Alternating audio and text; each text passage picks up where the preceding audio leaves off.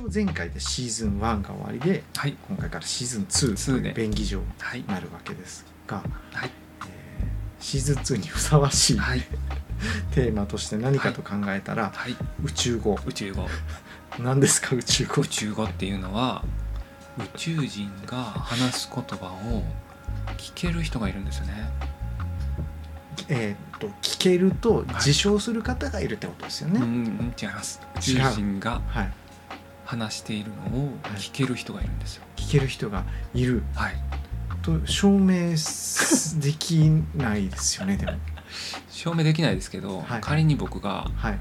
えっと、さっきちょっとあの猫見ましたよ。可愛い猫いましたよ。って言ったら、うんうんうん。まあ普通はあ可愛い猫見たんやって思いますよね。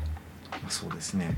だからこの人がいやさっき宇宙船からのメッセージを聞いたよって言ったらああメッセージ聞いたんやって思いますよね。それは猫というものがはい。存在することに疑いの余地がないからですよね。ああまあそういう世界観はありますよね、でも、まあ、僕が猫を見たかどうかっていうのはわからないんですよ。そうですね。と同様に、うん。その人が宇宙からのメッセージを受け取ったかどうかもわからないと、ないことは証明できないってよく言われるはい。じゃないですか。えだから受け取ってない。って僕 断言はできないけどえはい。逆にその宇宙人からのメッセージをはい。受け取ってると称する人がいるんであれば、はい。まず宇宙人がいるっていうことが前提にならなきゃいけないんですよね。ねだから猫はまあうん疑いの余地がなくいるんですけど、あの宇宙人がいることになってるから、はい。なってる上で話が進むと、はい。永久に平行線になりますよね。確かにそうですね。じゃあ宇宙人がいるかどうかっていう話します？いるかどうか。いるかどうかだと、はい。この宇宙の中全体でいいるんそうですね。僕も。そう思います。はい。そうですじゃあいるってことじゃないですか。宇宙語 違いますじゃあそんな話をしたかったんですよですよね。あのあれっすよね。なんか宇宙語はい。を話せる、宇宙語なるものが分かると称する人にはい。なんか遭遇しちゃったそうなんんですよ。ね。そうなんですよ。宇宙語が分かると、うん。そしてそれを話すことができると、っていう人がいましてでその人はうんうん。大丈夫かなっていうのが、うん。まあ、今回の話したいことよなるほど。大丈夫か大丈夫というところでいくと、例えばんどうなると大丈夫じゃない？どの面においての大丈夫か大丈夫じゃないかのジャッジなんですか？まああの背後霊が見える人っているじゃないですか。はいはい。背後霊がお見えになる。いわゆる霊能者ってやつですかね。はいはい。で霊能者はその見いないもの。うん。普通の人には見えないものが見えてるわけなんですよね。そうですね。っていうことはまあ何らかの問題があるじゃないですか。目か脳かに。断言。それはやっぱ病気だと言いたいんですか。俺はそれはまあ今の段階ではちょっと言えないですけど。例えばねその何かこう振り向いた時とかに、ん何かがいた気配があるというか、はい。何かの影が見えたうんみたいななことって誰でも経験があると思うんですよ。ええでそれに対して解釈として霊だっていうふうに解釈をしていくと、その人間の目とか脳の処理っていうのはこう多分にこう思い込みの力ををの影響を受けるというかうん。脳脳が霊を見ようとすると思うんですよ。はいはい本来そこに存在しないものをうん脳が見てしまうと。うんそれは病気とかではなくて正常な脳の機能だと思うんですよ。うんうんその例えば3つの点があると人間の顔に見えるみたいなものでその人の思いによってうんうん存在しないものが見えると。うんでそれは機能的には問題ないけれどもう、ん。我々は人間社会性のある人間として集団で生きているのではい。共通した認識のもとその画像なんていうんですかね見えるものもある程度こう共通しているものやと思うんですよね。物体として。物体として。はい。でそっから逸脱しようとしていると思うんですよ。逸脱する試みになっちゃってると思うんですよね。うんそれって大丈夫なのかなと思うんですよ。うんそれが進むとあの、まあ、どんどん存在しないものが見えてしまうと思うんですよね。うんうんで存在しないものの存在を感じてくると思うんですよ。うんうんうん聞こえるしうん何かこうまあ匂いとか感触とかっていうものをうんおそらく感じてしまうと思うんですよ。うんうん何もいないのに。うんうんでそれってめちゃくちゃ不便やと思うんですよ。それが行き過ぎると。そうですねでそういう点の大丈夫かなっていうやつあですね。あなるほどなるほどじゃあそれは本当にじご本人の主観として、はい。えっと嘘をついて見えてるっていうのではなくて、はいまず前提としてうん本当に本人の主観としては見えてると。うん。で見えてる中で多分2つあると思うんですけども、1つが、まあ、やはりた例えばその、うん、精神的な病気によって幻聴だとか幻覚が見えてたり、えーまあ、あとは脳腫瘍とかでもね幻覚見えるみたいなので別に精神の不調だけじゃなくて見えることもあるんですけど何らかのまあ病気で見えるのとあとは病気はないんだけども説明がつかないけど見えている。うんでこれはうん。いわゆるその本当の本当のというとあれですけど霊能者になると思うんですよ。うんでどっちにしても、うんえー、と今言ってたのはこう生活に支障が出てくるんじゃないかと、い、や出まくりなんじゃないですか。ねそれが分かってんのかなと思うんですよ。その霊を見るっていうことはいをポジティブにおお捉えになっているような気がするんですよね。それはもしかしてその自分が特別だっていう意味でのポジティブさってことですか？あそうですね。その能力として霊が見える能力を身につけたというかうん。他にの人にはない能力があるっていうふううんうにん。思っているとうんうん。それをまあ研ぎ澄ませるというか、うん。よりまあエスカレートしてしまうとは思うんですけれども、うんそうじゃないと思うんですよ。うんうん。その能力っていうのはそのない方がいい能力なので、うんうん。ない方向に持っていかないと不便やと思うんですね。うんうんうんでも霊能力があるっていう人って割と自分の、ね、霊能力をポジティブに捉えてると思うんですよ。ああそうなんですかね。うん。そのまあ遭遇した方はそういう気があったなんですね。と。なるほどあそう見えるんですよ。みたいなことをうんうん。言うのはうん。だ言わないじゃないですか普通。からその方は断定はできないけどビジネス見えるの可能性もあそうですね。あそうそうりますね。そうそれはありますね。ビジネス見えるだったらいいんですよね、うんまだね。まだだからビジネス見えるは本当は見えてないってことですよね。あそうですね。うん。そうそうそう。それはいいというかビジネスなので。まあ、詐欺師と言いますか。そうですよね。はい。そうそうそうそうそうそう。難しいところですけどまあいろんなお金の稼ぎ方があるということでいいと思うんですよ。はい。だからそう言ってほしいんですよ、うんうん。あの僕がお尋ねしたら「あビジネス見えるですよ」って言ってくれたら「ああよかった」と思うんですよ。あでも見えるんだって言ってるとちょっと不安になりますね。ー本当に見えるはい。と主観、ご本人の主観としてはもう見えてる、うん、うん。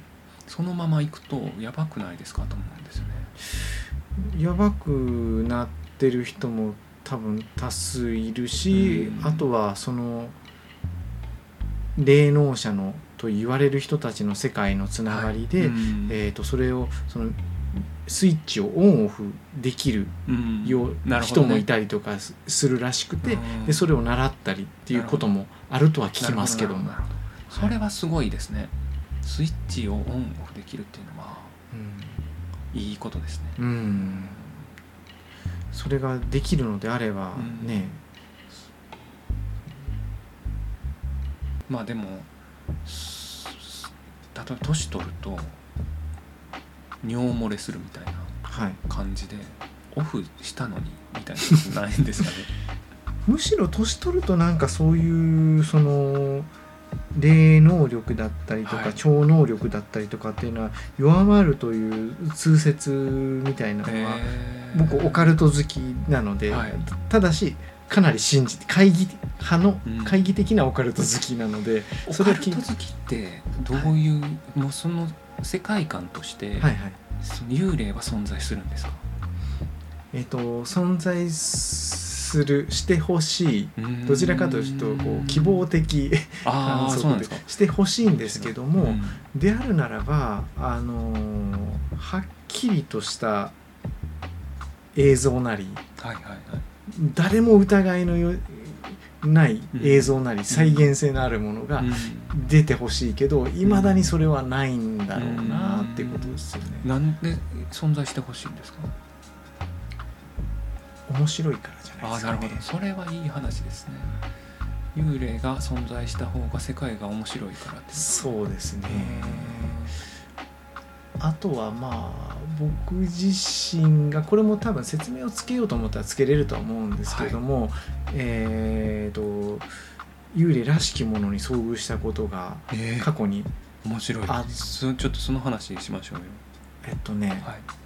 ある場所でえっと明け方、まあ、友人とテーブルを挟んで話していたんですね、そしたらそこはその建物2階建てだったんですけども、上から誰か降りてきたんですよ、で2階に人がいるのは分かってたので、あの上から誰か降りてきたなと思って一緒に話してた友人と共にこう降りてきた気配を感じながら目線をこうやってったんですね、その降りてくる人に。で僕らの横をすり抜けていって外に出てったんですよその人が。なんですが見えてなかったんです我々には何も。うん？意味わかりませんよね。えー、と今誰か通ったつまり出てた後でうん。今誰か通ったよね。うん通った。でも姿は見えなかったよね。うん。え？っていうふうにうん。2人でなったことがあってうん。うんこれは何なんだと、なるほど。はい、気配はあるのに。完璧な気配があったんですよ。姿が見えない。と姿が見えないと。うん。まあ言うなればプレデターですね、ああ なるほどね、はい、俺一人だったらうん。まああのなんていうかな。眠ってなかったから明け方とかだったから単なる幻覚なんですけど、うん。そう。でもそれですら集団催眠的なそのうん。集団幻覚うん。として捉えられるかもしれないので、うん。だからそ検証はできないんですよ、うん例えばですけどねそういう話は過去にありました、それをきっかけではい。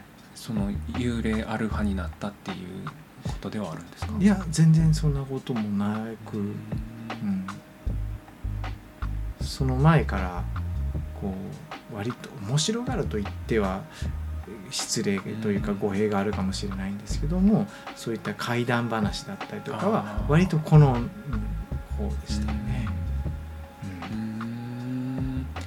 幽霊っていうのはそのあの世とかはい、そういう解釈でいいんですか？あの世もあるんじゃないですか？その前提じゃないと幽霊というのが存在しにくいと思うので。うん。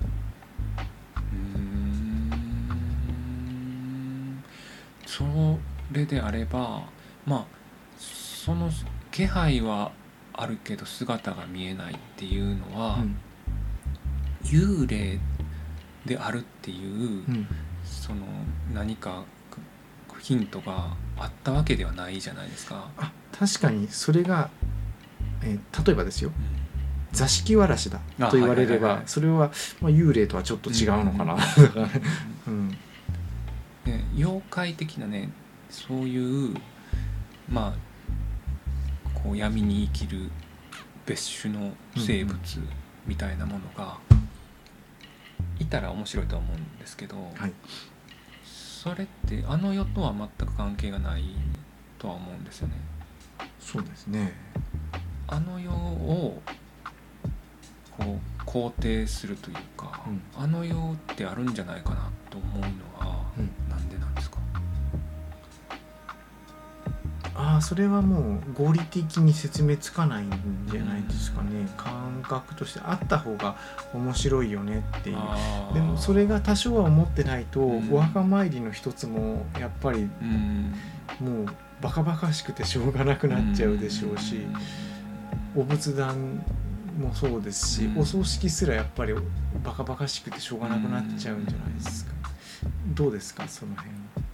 いやもう僕の世界観というかそれではあの世はないっていうことになってるんですけど、うんまあ、お墓参りとかお仏壇っていうのはその生きてる人間のためにあるとうん。その亡くなった人を思い出すためのうんうん。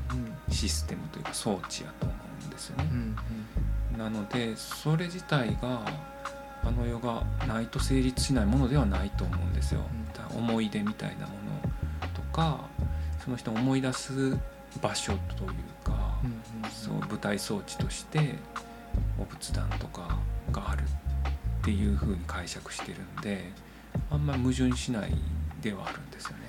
手合わせてる時に、はいな何を思ったり何を言ったりするんですかその場合は。えっとねやっぱり話しかけてるっていう感じはあると思うんですよ、うん。亡くなった人とか、まあ、ご先祖さんとか無に。で無なんでしょそうですね。その存在はしない。どこかにそうあの世というものがあってその人の魂が現在も存続してるっていう解釈ではないですね。自分の中にその人の、まあ、思い出というか、そういう人の塊というんですかね。そういうものが収まってるうん。脳の中にですけれども、収まってますよと。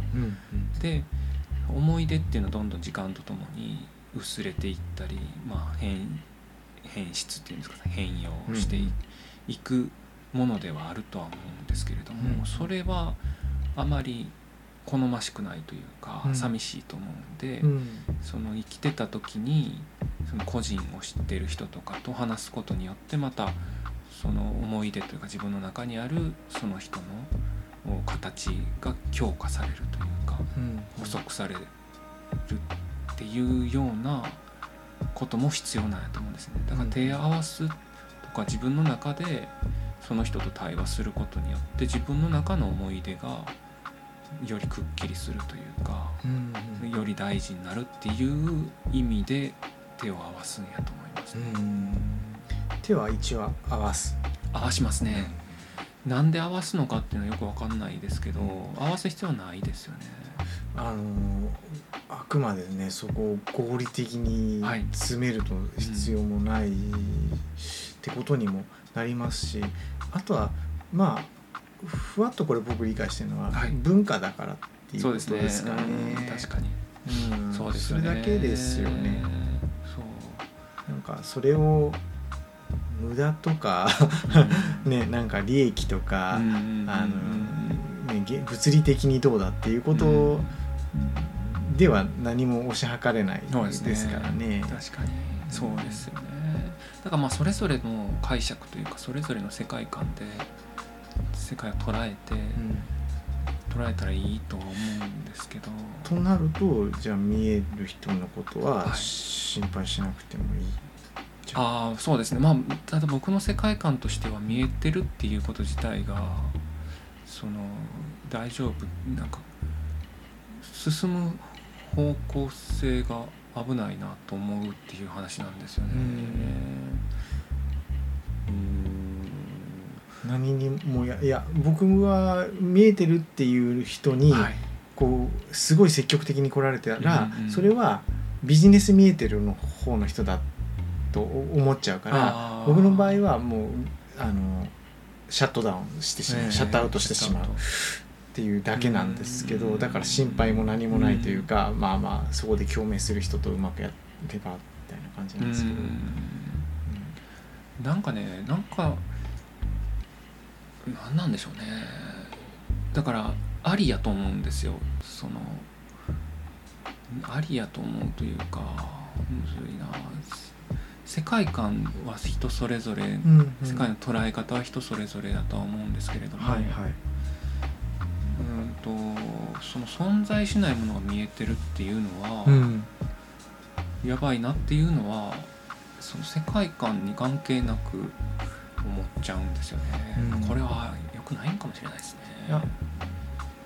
ね。ねあの多分正解は出ないと思うんですけど、えー、とまず存在しない前提の人と存在する前提の人で、はい。その上でさらに見えてるか見えてないかだから、もう多分そこは永久に噛み合わないだけだと思うんですよね。うん。そうですね。うん。確かに。確かに。でもいわゆる現実を生きていく上では存在しないというふうにこう立場に立脚した方が、うん。あの生きやすいだろうなっていうのはありますよね。そうですね。そのなんかこう微生物とかね。うんうん。このペニシリンを発見しましたはいみたいな認識ではあるんですよ。うんうんうんうん。その微生物の存在を認めないっていううん。世界観の人もいるだろうけれどもあそれはこう感染症になっちゃいますよみたいなうんうん。大丈夫かなっていうようなイメージですね。ー。そうですね。あのそうだ。一番そうそれで心配大丈夫っていうところでいくと、はい。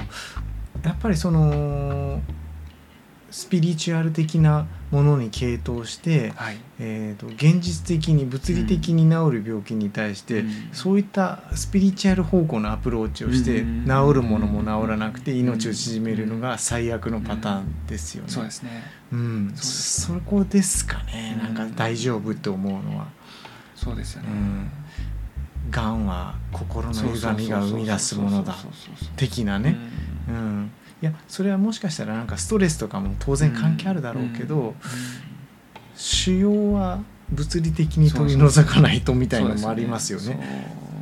そこはね、まあ、その人がそういう世界観でがんっていうのは思いで治るとか、うんうん。なんか水素水で治るとか、うんうん。そういう世界観で生きるのはいいいいと思うんはいですけど、はいはい。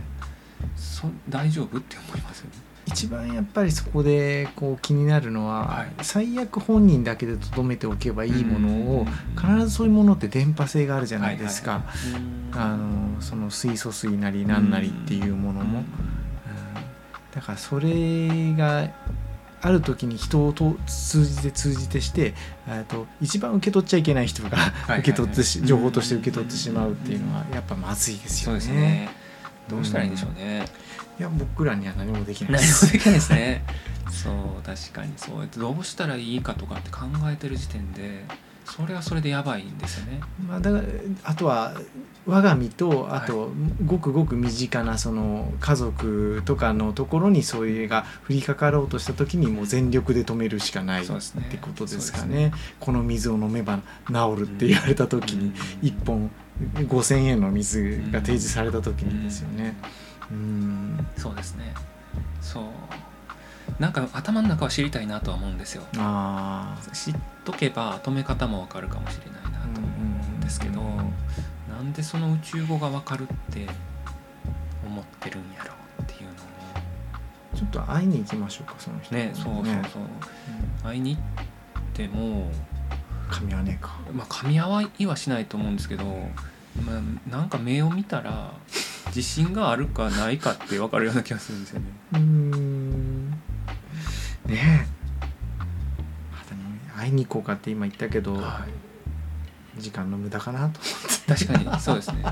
もうなんかね時間は無駄ですよね。そうですね。宇宙語ですもんね。どうそうですね